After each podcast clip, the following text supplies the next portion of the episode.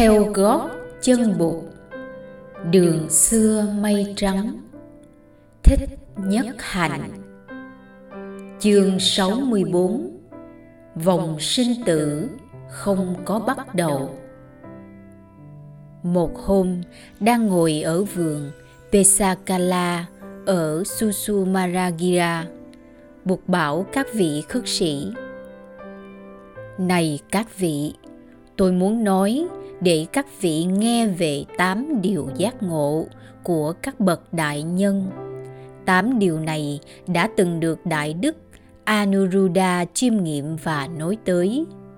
Hồi tôi gặp được đại đức tại vườn tre, xứ seti, nơi đại đức ẩn cư.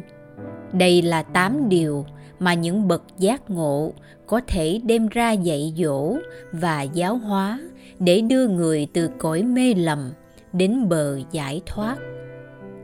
Điều thứ nhất là giác ngộ rằng vạn pháp là vô thường và vô ngã.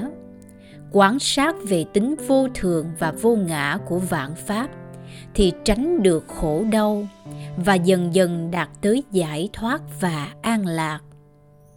Điều thứ hai là giác ngộ rằng càng nhiều ham muốn thì càng nhiều khổ đau giảm bớt ham muốn, tức là làm cho đời bớt khổ.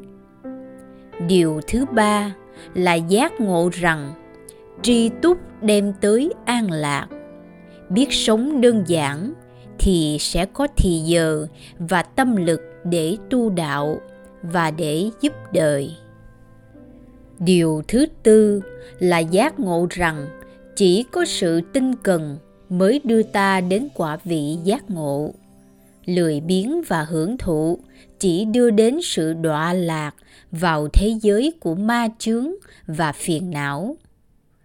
Điều thứ năm là giác ngộ rằng sống trong quên lãng là vô minh thì sẽ bị giam hãm đời đời trong cõi sinh tử ràng buộc. Chỉ có đời sống chánh niệm và tỉnh thức mới đưa tới sự thành tựu giác ngộ và khả năng giáo hóa. Điều thứ sáu là giác ngộ rằng bố thí là một phương tiện quan trọng để độ người. Vì nghèo khổ mà phần đông bị giam hãm trong oán hận và căm thù. Do đó mà cứ tạo thêm nghiệp xấu. Người hành đạo phải thực hiện phép bố thí coi kẻ ghét người thương bằng nhau. Bỏ qua những điều ác mà người ta đã làm đối với mình và không đem tâm bỏ ghét những ai đã vì nghèo khó mà lỡ phạm vào tội lỗi. Điều thứ bảy là giác ngộ rằng người hành đạo tuy đi vào đời để hóa độ mà không bị chìm đắm trong cuộc đời người xuất gia khi đi vào đời để cứu độ, chỉ nên lấy y bác làm vật sở hữu duy nhất của mình. Luôn luôn sống nếp sống thanh bạch mà hành đạo. Giữ phạm hạnh cho thanh cao và đem lòng từ bi mà tiếp xử với tất cả mọi người và mọi loài.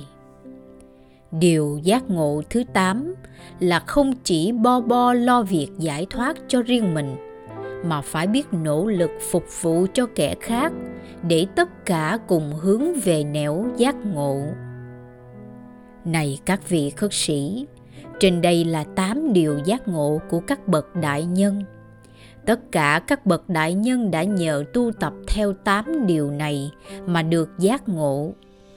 Khi đi vào đời, họ cũng đem tám điều này để khai mở và giáo hóa cho mọi người để cho ai nấy đều biết được con đường đưa tới giác ngộ và giải thoát về tới tu viện Trúc Lâm ở Rajagaha, Bụt được thông báo là vị khất sĩ Vakhali đang bị bệnh nặng và rất trông mong được thấy mặt Bụt trước khi qua đời. Nghe Bụt về tới Trúc Lâm, thầy đã gửi vị thị giả của thầy tới để vấn an Bụt. Vị thị giả này lạy xuống ba lạy, rồi đứng lên và bạch. Bạch Thế Tôn, thầy con hiện đang ốm nặng. Thầy con đang nằm trên giường bệnh. Trong ngôi nhà của một người cư sĩ làm nghề đồ gốm thầy con dặn con tới thay thầy để cung kính lạy xuống và kê đầu trên chân thế tôn ba lần. Bụt nói với thầy ananda chúng ta hãy đi thăm đại đức vakali. Biết bụt đến, đại đức vakali gắn gượng ngồi lên, nhưng thầy không ngồi lên nổi. Bụt đỡ thầy nằm xuống trở lại và nói, vakali, đừng cố gắng ngồi lên, cứ nằm xuống cho thoải mái. Có mấy cái ghế có sẵn đây, tôi và thầy ananda ngồi xuống được rồi. Bụt và thầy ananda ngồi xuống, người hỏi thăm thầy vakali, tôi mong rằng tình trạng sức khỏe của thầy không đến nỗi nào và những cơn đau trong thân thể của thầy có giảm bớt. Bạch thế tôn, tình trạng sức khỏe của con càng lúc càng tệ. Con khó chịu lắm. Những cơn đau trong cơ thể đã không giảm bớt, trái lại còn cứ tăng dần.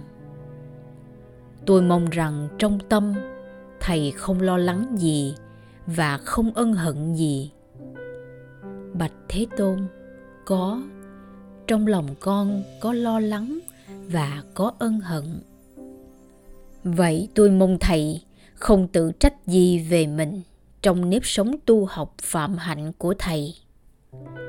Không, bạch thế tôn, con không có trách móc gì con và không có ân hận gì về đời sống phạm hạnh của con cả vậy thì thầy lo lắng và ân hận về cái gì?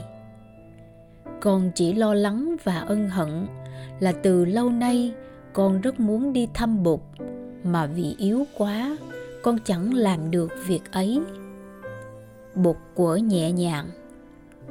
Thôi đi, vakali, lo lắng ân hận gì về chuyện ấy?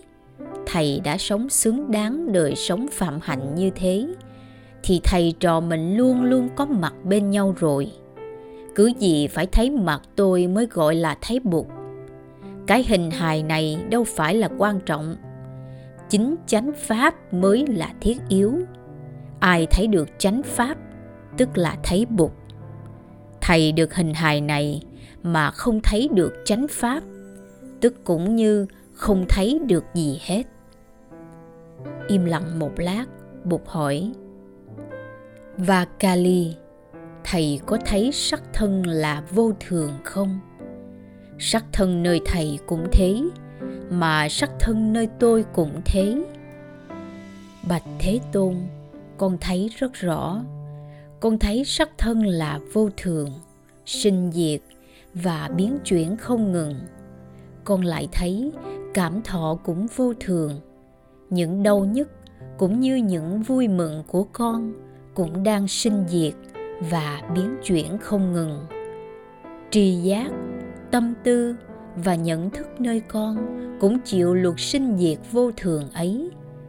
Trước khi thế tôn đến thăm, con đã quán chiếu nhiều về tính vô thường của năm uẩn và con bắt đầu thấy rõ ràng trong năm dòng sinh diệt ấy không có gì có thể gọi là tự ngã. Hay lắm và kali. tôi có đức tin nơi thầy. Trong năm uẩn, ta không thấy được một cái gì gọi là tự ngã. Tự ngã không phải là một cái gì được nhốt kín trong năm uẩn. Thầy mở mắt ra nhìn đi. Đâu mà không phải là vakali? Cái gì mà không phải là vakali? Sự sống nhiệm mậu khắp nơi và Kali sinh diệt không động được tới thầy đâu. Thầy mỉm cười đi, mỉm cười ngay với cái thân tứ đại của thầy. Mỉm cười ngay với những đau nhức đang sinh diệt trong cơ thể của thầy. Hai mắt của đại đức vakali rơm rướm ướt. Trên môi thầy rõ rệt là có một nụ cười. Bụt đứng dậy cáo từ sau khi bụt và ananda đã đi khỏi, đại đức vakali bảo các bạn các bạn khiêng giùm tôi, khiêng cả cái giường này. Xin khiêng tôi ra sườn núi isigili. Một người như tôi mà nằm chết trong một căn phòng thì ngó sao được? Tôi muốn chết trên sườn núi giữa mây trời cao lộng. Các bạn tu của thầy liền xúm lại khiêng thầy lên sườn núi Isikili. Đêm ấy, Bụt ngồi thiền tọa cho đến khuya. Sáng sớm, người đi ra và bảo mấy vị khất sĩ cư trú gần người. Các thầy hãy đi thăm thầy Vakali đi và nhắn rằng thầy ấy đừng nên e ngại sợ sệt. Cái chết của thầy sẽ bình an và vô tội thầy cứ an tâm mà đi tôi có đức tin nơi thầy ấy. Các vị khất sĩ tìm ra sườn núi và gặp đại đức vakali. Họ nói, đức thế tôn có điều muốn nhắn với thầy. Vakali nói, nhờ các bạn khiêng tôi xuống đất, nằm trên giường cao mà nhận giáo chỉ của bụt thì còn ra gì nữa? Tôi là ai mà dám nằm trên giường cao để tiếp nhận lời giáo huấn của đức thế tôn. Người ta khiêng thầy xuống, nằm trên một tảng đá, rồi các vị khất sĩ lặp lại những lời của bụt nhắn. Nghe xong, thầy vakali chắp tay lại, khẩn khoản. Xin các sư huynh về đảnh lễ bụt giúp cho tôi ba lần, và xin các sư huynh bạch với người như sau. Thế tôn khất sĩ vakali đau rất nặng và nhức nhối vô cùng. Khất sĩ vakali xin đập đầu kính lạy thế tôn. Khất sĩ vakali thấy rõ năm uẩn là vô thường, là khổ, là không, là vô ngã. Và khất sĩ Vakali không bị ràng buộc vào năm uẩn. Cho đến giờ phút chót, Vakali cũng thấy rõ như vậy và không còn một chút nghi ngại nào. Các vị khất sĩ nói, Huynh cứ an tâm, chúng tôi sẽ về lạy bục và trình lại người những điều Su Huynh vừa nói. Các vị khất sĩ vừa đi khỏi thì vị khất sĩ Vakali từ trần. Chiều hôm ấy, bục lên núi Isigili với một số các vị khất sĩ. Bầu trời xanh trong, chỉ có một gượng khói bốc lên từ cuối chân trời. Nhưng trong phút chốc, gượng khói cũng tan loãng trong không gian và biến mất. Nhìn bầu trời bao la, Bụt nói với các vị khất sĩ. Và Kali đã giải thoát, không một ma chướng nào không một pháp hữu vi nào có thể kìm hãm và giam giữ được Vakali. Bụt lại lên đường đi Nalanda rồi Vesali. Tại tu viện trùng cát trong rừng Mahavana, một hôm Bụt dạy các vị khất sĩ. Này các vị, sống ở trên đời, ai mà không ít nhiều phải gánh chịu khổ đau tuy nhiên những ai có tu có học có đạt được trí tuệ thì khổ đau rất ít so sánh với khổ đau của người không tu, không học, không có trí tuệ. Lúc ấy trời còn nắng lớn, nhưng bụt đang ngồi với các thầy trong bóng mát những cây sa la. Bụt nhặt lên một hòn đất nhỏ, cầm nó giữa ngón tay cái và ngón tay trỏ, đưa lên cao và hỏi, này các vị khất sĩ, hòn đất trong tay tôi so với núi tượng đầu, cái nào lớn hơn? Bạch đức thế tôn, cố nhiên so với núi tượng đầu, hòn đất trong tay thế tôn không có nghĩa gì. Cũng như thế đó, các vị, đối với người có tu, có học, có đạt đến trí tuệ, thì tuy có đau khổ, mà đau khổ ấy sánh với đau khổ của người không tu, không học, không có trí tuệ thì không có nghĩa gì. Si vọng làm cho đau khổ to lớn gấp bội. Này các vị, ví dụ có một người bị trúng một mũi tên, người ấy cảm thấy đau nhất nhưng nếu một mũi tên thứ hai tới, cắm đúng vào chỗ vết thương, thì cái đau nhức ấy chắc chắn lớn hơn bội phần và nếu một mũi tên thứ ba bay tới bắn trúng ngay vào cùng chỗ đó, thì sự đau nhức lại còn lớn lao gấp trăm ngàn lần. Suy vọng cũng như là mũi tên thứ hai, mũi tên thứ ba và những mũi tên khác, nó làm cho cái khổ tăng gia gấp bội. Nhờ trí tuệ, nhờ hiểu biết, con người có học, có tu và có giác ngộ không làm cho cái khổ gia tăng nơi mình và nơi người khác. Khi có một khổ thọ, dù là khổ thọ về thân xác hay là khổ thọ về tâm ý, người có trí không sầu muộn, không than vang khóc lóc, không đập ngực bứt tóc, không đầy đọa thân thể và tâm hồn, không ngã lăn ra bất tỉnh. Người ấy bình tĩnh quán chiếu và biết khổ thọ chỉ là một cảm thọ người ấy biết, người ấy không phải là cảm thọ, không kẹt vào cảm thọ. Cảm thọ không còn trói buộc được người ấy, khổ đau không trói buộc được người ấy. Khi có một khổ thọ về thân thể, người ấy biết có một khổ thọ về thân thể. Người ấy không hoảng hốt, không lo sợ, không trách cứ, không u sầu. Vì vậy khổ thọ ấy vẫn chỉ là một khổ thọ về thân thể, mà không trở nên một khổ thọ lớn lao có thể làm chìm đắm tự thân. Cũng vì thế, này quý vị khất sĩ, quý vị nên tu tập, nên quán chiếu để đạt tới trí tuệ và để không bị khổ đau ràng buộc.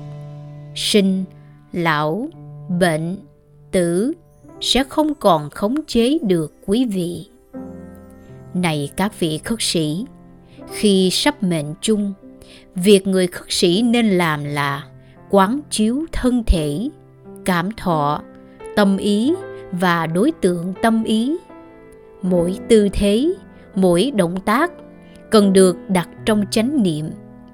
Mỗi cảm thọ đều được soi sáng bởi chánh niệm người sắp mệnh chung, quán chiếu tự tánh vô thường và duyên sinh của thân thể và của cảm thọ, để không còn bị vướng mắc vào thân thể và cảm thọ.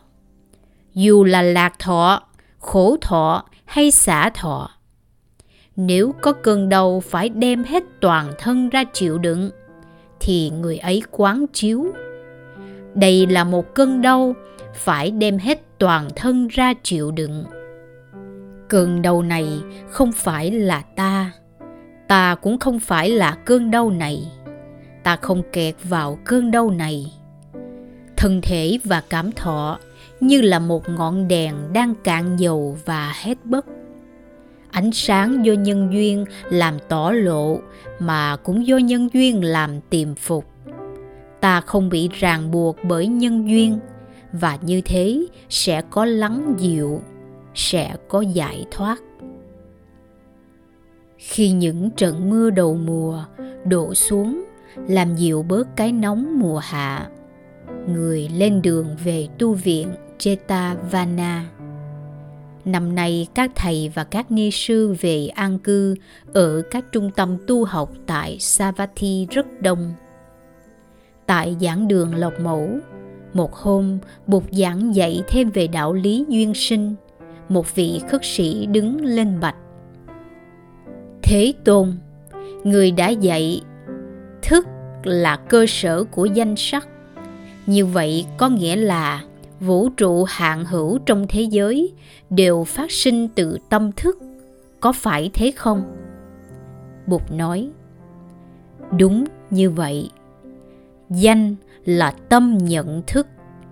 Sắc là đối tượng nhận thức. Chủ thể nhận thức và đối tượng nhận thức là hai mặt của cùng một thực tại. Không thể nào có nhận thức nếu không có đối tượng nhận thức. Không thể nào có đối tượng nhận thức nếu không có nhận thức. Danh và sắc không thể tồn tại riêng biệt vì chủ thể nhận thức và đối tượng nhận thức không thể rời nhau mà có mặt. Cho nên cả hai đều xuất phát từ cơ sở tâm thức. Chính vì vậy nên tôi đã nói rằng thức là cơ sở của danh sắc. Bạch thế tôn, nếu danh sắc phát sinh từ thức, thì quả thực thức là nguồn gốc của vũ trụ vạn hữu ta có thể tìm hiểu vì sao có tâm thức hay không? Và tâm thức có từ lúc nào? Có thể nói đến một sự bắt đầu của tâm thức hay không? Này các vị khất sĩ, ý niệm về bắt đầu và ý niệm về chung cuộc, cuối cùng là những ý niệm phát sinh từ tâm thức. Thật ra không có cái bắt đầu mà cũng không có sự chung cuộc do vô minh, cho nên ta mới có ý niệm về thỉ và chung. Do vô minh mà người ta mới đi vòng trong cõi luân hồi sinh tử. Cái vòng luân hồi sinh tử không có thỉ, cũng không có chung. Nếu vòng luân hồi sinh tử không có thỉ mà cũng không có chung, thì làm sao chấm dứt được luân hồi sinh tử?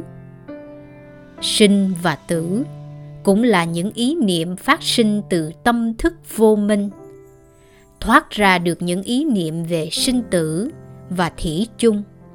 Đó là thoát ra khỏi luân hồi. Các vị khất sĩ, hôm nay tôi chỉ nói chừng ấy. Quý vị hãy về thực tập quán chiếu. Hôm khác, chúng ta sẽ trở lại vấn đề này chương 64 Vòng sinh tử không có bắt đầu. Kính mời quý khán thính giả đón theo dõi ở phần tiếp theo. Chương 65 Không, có, cũng không, không. Qua phần trình bày bởi giọng đọc Liên Hồng Phúc. Xin chân thành cảm ơn.